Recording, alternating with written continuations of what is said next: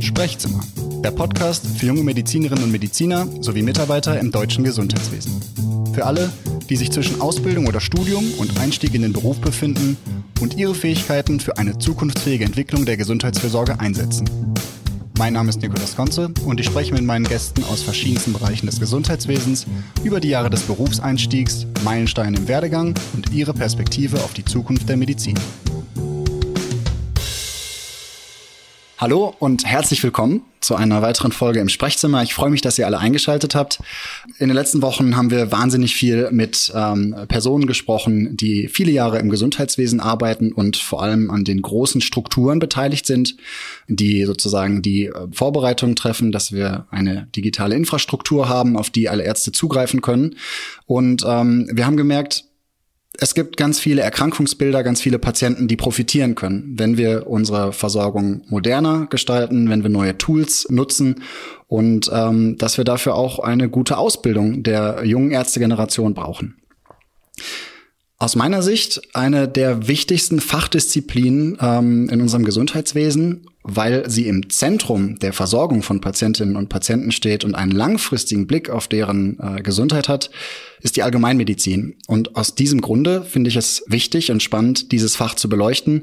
Und ich habe heute einen Gast vor mir sitzen, der in genau diesem Bereich seit vielen Jahren tätig ist und jeden Tag in seiner Praxis daran arbeitet, das Fach weiterzuentwickeln und moderne Technologien und kleine Tools zu nutzen, um die Behandlung für die Patienten noch einfacher zu gestalten.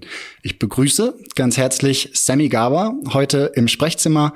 Er hat mich besucht in der Marienstraße und ich sage danke, Sammy, dass du da bist und herzlich willkommen. Dankeschön. Ich freue mich auch sehr, hier sein zu dürfen. Sammy, ich habe jetzt eigentlich schon viel zu viel erzählt. Ähm, vielleicht gibst du uns noch mal einen kleinen Einblick, stellst dich kurz vor, sagst, wo du arbeitest und wie du zum Fach der Allgemeinmedizin gekommen bist. Also ich arbeite tatsächlich in einer schönen Stadt namens Bottrop und das schon seit mehr als 15 Jahren in einer Praxis, die ich von meinem Vater übernehmen durfte. Das war immer mein Ziel schon von Anfang an, eben in, in diese Richtung zu studieren. Und die Arbeit in der Praxis hat mir auch unglaublich viel Spaß gemacht, obwohl ich nicht gemerkt habe, dass ich da in die Praxis von jemand anderem eigentlich eingestiegen bin, nämlich der meiner jetzigen Praxismanagerin und Geschäftspartnerin Nina Kufus. Sie hat mir den Rücken komplett freigehalten. Ich konnte mich wirklich auf die Medizin konzentrieren und ich dachte, das sei überall so. Ich habe also erst später festgestellt, dass ich hier sehr profitiere von einer Stelle, die andere Ärzte am liebsten auch besetzen würden. Und die Nina und ich haben in der Praxis schon sehr viel organisatorische Dinge umgesetzt. Mit dem Wachstum der Praxis sind wir mitgewachsen und konnten den beengten Raum optimal nutzen. Ähm, das ging aber nur bis zu einem gewissen Grad. Äh, da wurde dann irgendwann mal klar, dass mit analogen Mitteln, dass wir da nicht weiterkommen. Und ja, so fing das Ganze an. So nahm das Ganze seinen Lauf. Ähm, du kommst also aus dem wunderschönen Ruhrgebiet wo ich auch groß geworden bin, wo ich studiert habe, wo vielleicht auch einige unserer Zuhörer sich gerade aufhalten und ähm, ja, eine der Regionen Deutschlands mit der höchsten Bevölkerungsdichte und somit auch eine Region, in der ein großer Bedarf an primärärztlicher Versorgung ist, an allgemeinmedizinischer Versorgung. Aus deiner Perspektive, welche Bedeutung hat die Allgemeinmedizin eigentlich in unserer Versorgungslandschaft? Ich bin froh, dass du am Anfang schon gesagt hast, wie wichtig die Allgemeinmedizin ist, weil wenn du den Hausarzt fragst, wie wichtig sein Job ist, äh, dann ist das nicht mehr objektiv. Aber tatsächlich sieht man, wie wichtig die allgemeinmedizinische Versorgung ist, wenn man sieht, was passiert, wenn ein ländliches Gebiet plötzlich nicht mehr versorgt wird. Das hat eine Riesenkonsequenz bis hin zum Wegzug von, von Bewohnern äh, oder eben einer Schwierigkeit, überhaupt neue Bewohner zu kriegen. Also die allgemeinmedizinische Versorgung ist eben eine extrem wichtige, weil wir außer der medizinischen Versorgung auch noch viel direkt äh, leisten müssen. Ich mag dieses Wort Lotsenfunktion überhaupt nicht, weil es dem nicht gerecht wird. Aber es ist ein Teil unserer Arbeit, äh, dass wir auch Patienten, die Hilfe brauchen, pflegebedürftig werden, äh, Patienten, die dement werden und vielleicht keine Angehörigen haben, dass wir da Betreuungsverfahren mit initiieren. Also es gibt viel neben der Medizin, was wir noch mitleisten müssen was der Sozialstaat ja auch parat hält für eben diese Fälle, aber dass man kriegt, was man braucht, dafür sorgt dann der Hausarzt. Also der Punkt, den du ansprichst, A, der Hausarzt begleitet den Patienten nicht nur wie ein, eine Intensivklinik, ein Krankenhaus von Zeitpunkt des Unfalls und der Operation bis zum frühesten Zeitpunkt, an dem man ihn entlassen kann, sondern darüber hinaus und eben auch ähm, natürlich mit den Problemen, die sozialer Natur sind. Ja, also wie ist jemand gut zu Hause versorgt? Ähm, wie kann sichergestellt werden, dass er möglichst lange einigermaßen autark in seinen eigenen vier Wänden leben kann? Und ich denke, das sehen wir alle, das ist etwas, was große Bedeutung hat. Du hast auch gleich schon etwas angesprochen, was ein großes Problem aktuell darstellt und wo sich viele den Kopf drüber zerbrechen im deutschen Gesundheitswesen, nämlich die Nachwuchssorgen, die das Fach der Allgemeinmedizin hat. Die äh, Situation, dass viele Kassensitze freistehen, ähm, nicht nachbesetzt werden können und äh, ja, somit ein wichtiger Baustein der Versorgung wegbricht. Wir kommen sicherlich gleich noch darauf zu sprechen, wie ihr oder wie du beabsichtigt, dieses Problem zu adressieren. Ähm, aber jetzt mal das Bild gedreht. Was macht denn aus deiner Sicht das äh, Fach Allgemeinmedizin attraktiv für junge Berufseinsteiger, für Menschen, die jetzt überlegen, wo geht meine medizinische Laufbahn hin? Ich glaube, die Dinge, die den Job für mich schon damals attraktiv gemacht haben, äh, gelten heute, wenn nicht sogar noch mehr als vor 15 Jahren. In der Allgemeinmedizin, wenn man in seiner eigenen Praxis ist, ist man autark, äh, weitestgehend. Man muss sich natürlich an regulatorische Dinge halten, aber man ist nicht so sehr davon abhängig, äh, wann man Urlaub nimmt. Man kann die Medizin so gestalten, wie man das möchte. Also sprich auch die Weiterbildung machen für Dinge, die einen interessieren. Bei mir war es die Akupunktur, äh, Schlafmedizin oder auch die Chirotherapie. Und äh, ja, man kann sich sein Team auch selbst aussuchen. Äh, schließlich verbringt man einen sehr großen Teil des Lebens mit eben diesen Menschen. Und ähm, das waren alles Dinge, wo ich gedacht habe, dass ich, ich möchte nicht mich quasi einem System unterwerfen, das mir ja, ökonomischen Druck auflegt und mir deshalb auch die Medizin vordiktiert, die ich dann leisten muss. Und ähm, das geht, glaube ich, in fast keinem anderen Fach so gut wie in der Allgemeinmedizin. Und ich weiß, dass dein Vater schon Hausarzt war. Ich glaube, hast es auch gerade gesagt. Jetzt bist du selber seit ähm, über einem Jahrzehnt tätig. Welche Veränderungen sind in der Zeit eingetreten, ähm, auch ähm, technologischer Natur? Also wie wandelt sich das Fach? Wie erlebst du das? Also wenn ich vergleiche, wie die Niederlassung vor 15 Jahren war, also was ich alles bedenken musste und was man heute bedenken muss, wenn man plant, in die eigene Praxis zu gehen, dann hat sich sehr viel getan. Äh, nicht unbedingt technologisch, da ist tatsächlich nicht viel passiert, aber regulatorisch ist sehr viel passiert. Das heißt, wir mussten uns damals nicht um Datenschutz so sehr kümmern wie heute. Äh, Patienten wurden einfach angerufen, da gab es keine Recall-Vereinbarung ähm, man hat natürlich einen Hygienestandard, aber auch da gibt es ganz klare Regeln, die jetzt befolgt werden müssen, wo ein Hygienebeauftragte äh, installiert werden muss, die das kontrolliert oder der das kontrolliert. Ähm, dann sind die Entwicklung jetzt insbesondere im Bereich der Digitalisierung äh, so schnell gegangen, wenn ich jetzt an die Telematikinfrastruktur denke, an alles, was da jetzt kommen soll mit EPA, EAU und so weiter. Das sind viele Dinge, wenn jemand neu in die Praxis geht, mit denen er sich halt beschäftigen muss. Es geht nicht anders. Ähm, es gibt sonst äh, tatsächlich Strafen, wenn man das nicht tut oder die Telematikinfrastruktur verweigert. Und ähm, da fühlen sich viele überfordert, denn darauf ist man überhaupt nicht vorbereitet. Im Studium lernt man neben dem neben der Medizin eigentlich fast gar nichts äh, zu diesen Themen. Das soll, glaube ich, jetzt Thema werden. Digitalisierung ab 2025 habe ich gehört, aber äh, es ist noch nicht genau klar, wie da die Lehre aussehen wird. Und auch der BWL-Teil. Ne? Also Praxis ist ein Unternehmen. Und wenn man da keine Ahnung von hat, das habe ich alles lernen müssen mit der Zeit, äh, dann ist das erstmal schon ein, ein großer Brocken, den man bewegen muss, um ein System zum Laufen zu bringen und dann auch noch erfolgreich gestalten zu können. Das sind Veränderungen, die natürlich vielen jungen Medizinerinnen und Medizinern jetzt Angst machen. Ne? Einfach, ich würde ja gerne nur Medizin machen, aber das führt auch zu Entwicklungen im niedergelassenen Sektor, die kommen werden, äh, dass auch andere Player eine Rolle spielen werden, die genau diese Problematik erkannt haben, äh, die Sorge der Ärztinnen und Ärzte sehen und da ihre Lösung für vorschlagen werden. Logische nächste Frage aus meiner Sicht. Wer hat dir auf dem Weg denn dann geholfen? Also wie hast du es schaffen können? Du hast gesagt, BWL hast du dir ein bisschen selbst beigebracht, aber alleine schafft man es ja wahrscheinlich doch nicht, diese verschiedenen Themen gut adressieren zu können und zu beantworten.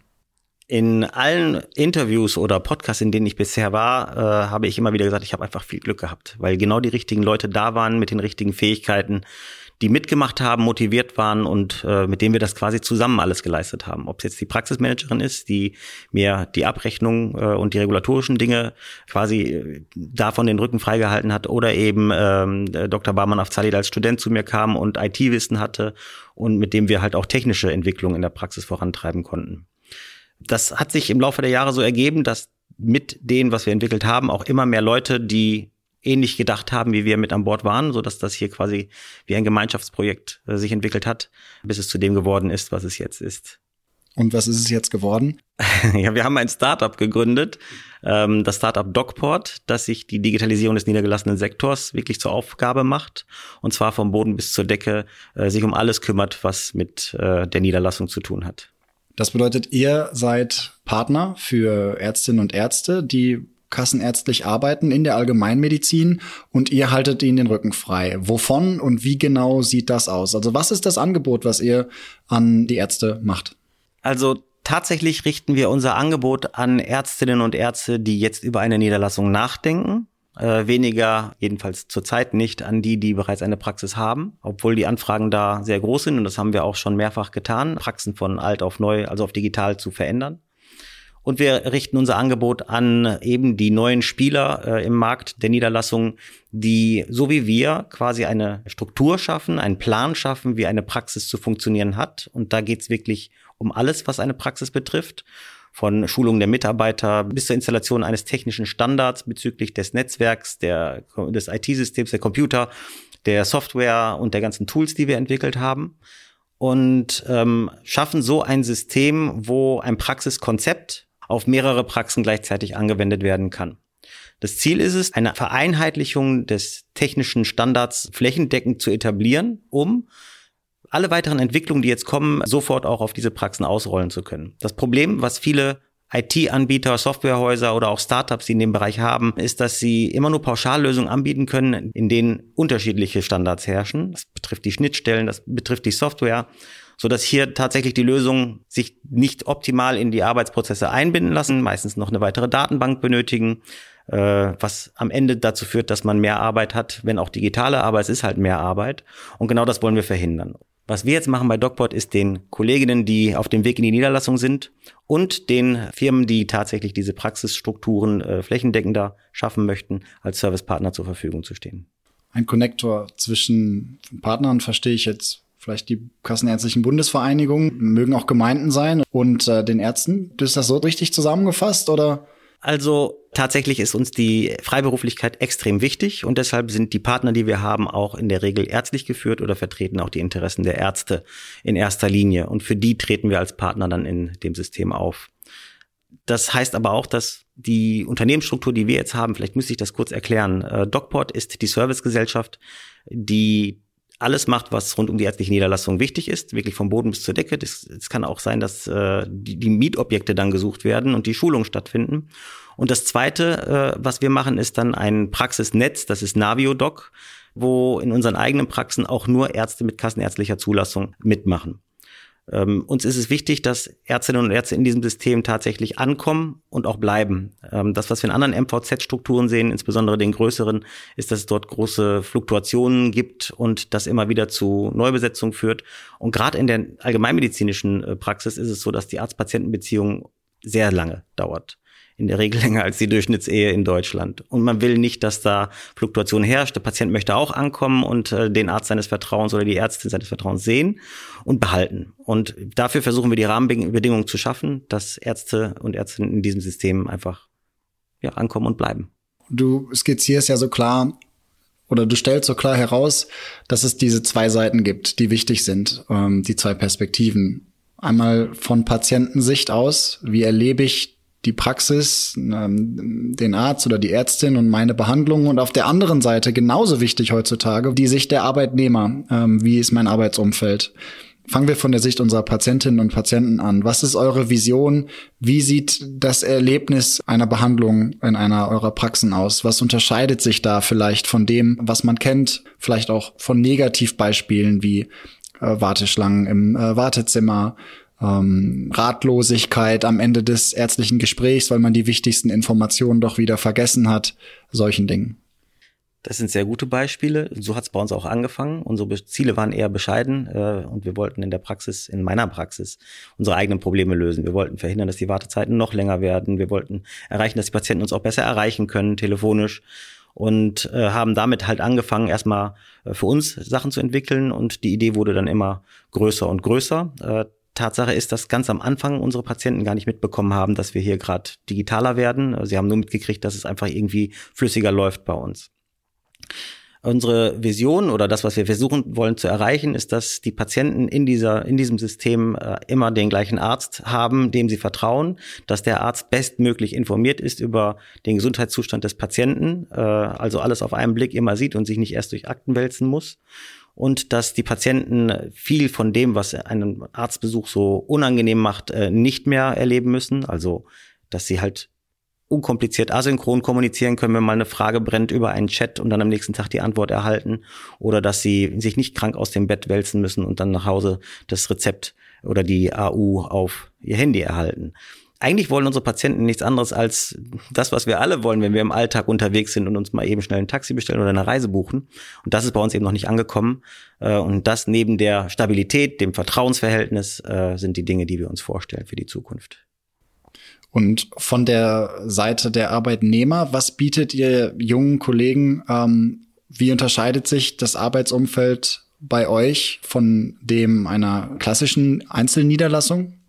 Also bei einer klassischen Einzelniederlassung, da erfindet man ja das Rad irgendwie neu. Jeder macht das für sich. Ich äh, höre mir viele Fortbildungen an zum Thema PVS, also Vort Vorträge eigentlich, gerne online und äh, überlege mir, welches das Beste sein könnte. Ich muss mit dem IT-Anbieter ein, ein Geschäftsverhältnis eingehen, der sich dann bei mir hoffentlich um alles zeitnah immer wieder kümmert, wenn es Probleme gibt. Und ich muss mich selbst um die Gerätschaften kümmern. In meiner Praxis sind es über acht verschiedene Hersteller. Wenn da mal was nicht läuft, dann sucht man sich die Techniker alle zusammen.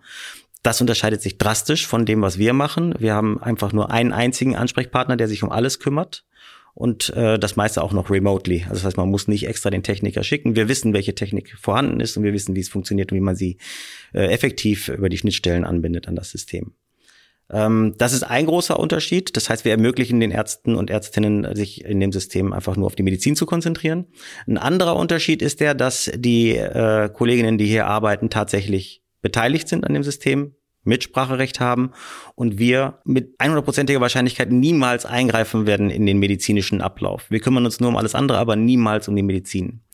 Wir befürchten nämlich sonst, dass äh, ja gerade in dem System, wo man so autonom ist und worum man hingeht, auch um autonom zu sein und in der medizinischen Entscheidung äh, quasi nicht beeinflusst zu werden, dass da ein Ökonomisierungsdruck kommen wird in Zukunft ja, das im schlimmsten Fall hier steht da jemand mit einer Stoppuhr neben und sagt, die Behandlung darf nur so lange dauern. Das darf nicht passieren. Äh, also in der Beziehung muss die Freiberuflichkeit äh, unbedingt äh, gewahrt bleiben und das ist unser Ziel, das zu erreichen. Damit ähm, schneidest du ein unglaublich wichtiges Thema an, was vermutlich den Kollegen noch ähm, klarer ist, die im klinischen Sektor arbeiten, weil äh, sich da natürlich auch viele private äh, Kliniken etabliert haben, die an vieler Stelle sicherlich Dinge äh, gut machen und äh, Prozesse schlank gestalten und damit ähm, einen Mehrwert schaffen für alle Beteiligten. Das steht außer Frage. Aber, und darauf weißt du hin, die natürlich auch irgendwo ein ähm, marktwirtschaftliches Interesse geltend machen wollen und die entsprechend entscheiden, welche Fälle wollen wir tatsächlich hier behandeln, welche lieber nicht ähm, und äh, wie lange sollte die Liegedauer sein eines Patienten. Einfachstes Beispiel, aber ja, im, ambulanten, Beispiel. im ambulanten Bereich ähm, wird man da vermutlich ähnliche Parameter finden können. Und ähm, ich denke, wir erleben das gerade. Es gibt, ihr seid nicht die einzigen auf dem Markt der ambulanten Medizin oder der Allgemeinmedizin, die dort beginnen. Andere ähm, Marktteilnehmer, ohne genau Namen zu nennen, haben eben auch einen Hintergrund in der BWL, bringen viel Kapital mit, sind durch Venture Capitals quasi gestärkt. Und äh, da wird es natürlich spannend sein zu sehen, wer kann hier welchen Marktanteil für sich gewinnen und mit welchem Konzept. Ja, genau. Äh, tatsächlich gibt es da draußen sehr viel, weil der Markt es einfach auch anbietet. Er ist so vernachlässigt worden in der Entwicklung, ähm, es war klar, dass das passieren würde. Das erkennen aber auch jetzt die KV und der Hausärzteverband. Es wird erkannt und es wird adressiert und es wird angegangen von allen. Sehen wir es also von der besten Seite. Es passiert viel und das kann im optimalen Fall gut sein für die Patienten, das kann gut sein für Arbeitnehmer und insofern vielleicht am Ende auch einen wirklichen Mehrwert für ein, ein öffentliches, funktionierendes Gesundheitswesen bieten. Sammy, für dich auf deinem Weg, du hast schon ein bisschen skizziert, ähm, dass du ganz früh entschieden warst, die Allgemeinmedizin zu deinem Berufsfeld zu machen. Was waren vielleicht noch Momente, die für dich im Nachhinein als Meilenstein erscheinen, die wichtig waren auf deinem Berufsweg und an die du dich heute erinnerst und sagst, zurückblickend hat sich da was Wichtiges für mich verändert? Also der größte Meilenstein damals zu Zeiten des Medizinertests war es wirklich meinem, meinem Wunsch, äh, fürs Medizinstudium zugelassen zu werden, den Schritt zu schaffen und tatsächlich sofort auch einen Platz zu kriegen, das war einer der größten und wichtigsten Momente für mich, weil ich von früh auf wusste, dass ich in diese Richtung möchte. Ähm, das gesamte Studium, das bei mir quasi vom Homburg über Belgien nach Essen und mit der Facharztausbildung dann zuletzt auch in Hamburg äh, mich durch die Welt geführt hat, vor allem durch die europäische Welt. Ähm, Neuseeland war auch noch dazwischen. Das war ein tolles Erlebnis. Ähm, unglaublich viel Wissen äh, akquiriert in der Zeit, hat einen aber auf dann die tatsächliche Arbeitswelt überhaupt nicht vorbereitet, jedenfalls zu meiner Zeit. Damals gab es noch AIP und so weiter, also Arzt im Praktikum. Und ähm, da war dann für mich äh, der Meilenstein, weg aus der Klinik zu gehen und rein in die Praxis zu gehen und da meinen Facharzt zu machen, ähm, zusammen mit meinem Vater. Das war wirklich so einer der der schönsten Momente nach, nach all den Jahren, dass man endlich zusammen mit dem eigenen Vater in der Praxis sein konnte. Das hat ganz neue Probleme mit sich gebracht, natürlich, mit äh, jemandem, der so alt eingesessen ist und seine festgefahrenen Strukturen hat. Aber es war insgesamt ein extrem schönes und positives Erlebnis, die Zeit mit ihm zusammen in der Praxis zu verbringen. Ähm, dann ging es ja nur noch ans Arbeiten. Man hat sehr schnell Routinen entwickelt, man hat sehr schnell sich zurechtgefunden in dem System und es gab dann die, das Gefühl von, das soll es jetzt gewesen sein, äh, tatsächlich. Also ein Leben lang jetzt in der Praxis und äh, nicht mehr weit über den Tellerrand rausschauen, gebunden an die wunderschöne Stadt Bottrop. Und da gingen meine Blicke schon immer wieder nach rechts und links, was es denn da noch so gibt. Äh, Dinge, die ich während des Studiums verpasst habe.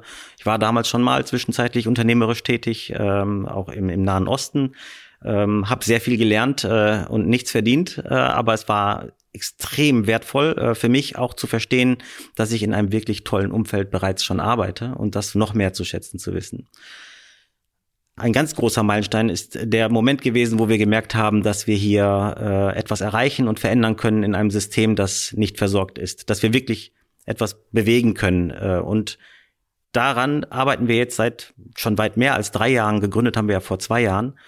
Und das ist zwar so viel mehr Arbeit geworden für mich, aber es gibt einem richtig Kraft und Motivation, das durchzustehen, denn es macht Spaß, man ist aufgeregt und man sieht ständig, dass man da ganz vorne mit dabei ist. Das, das ist einfach toll. Und das ist, das ist so ein ganz, ganz wichtiger Punkt, wo ich merke, ähm, dass ich von etwas Teil bin, das doch deutlich größer ist als ich selbst.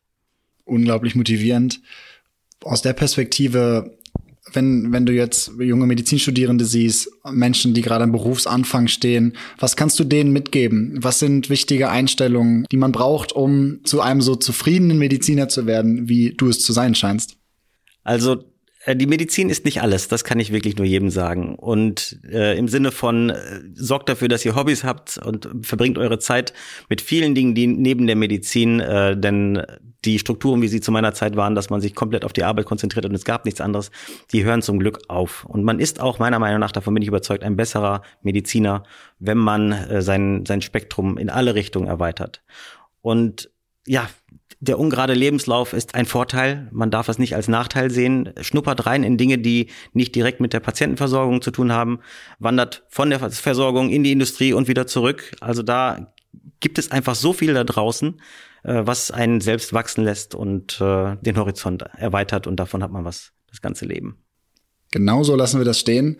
Sammy, ähm, ich bedanke mich, dass du heute hier warst. Ich äh, habe das Gefühl, ich würde mich sofort in deine Obhut begeben als Mediziner und ich traue dir auch zu, ein guter Unternehmer zu sein. Danke, dass du hier warst. Alles Gute äh, für den weiteren Weg. Vielen Dank, Nico. Hat Spaß gemacht, hier zu sein. Danke. Sprechzimmer. Der Podcast für junge Medizinerinnen und Mediziner sowie Mitarbeiter im deutschen Gesundheitswesen. Für alle, die sich zwischen Ausbildung oder Studium und Einstieg in den Beruf befinden und ihre Fähigkeiten für eine zukunftsfähige Entwicklung der Gesundheitsfürsorge einsetzen. Für alle Querdenker, Idealisten und Visionäre, die hohe Ziele mit realen Inhalten füllen wollen. Mein Name ist Nikolas Konze und ich spreche mit meinen Gästen aus verschiedensten Bereichen des Gesundheitswesens über die Jahre des Berufseinstiegs, Meilensteine im Werdegang und ihre Perspektive auf die Zukunft der Medizin.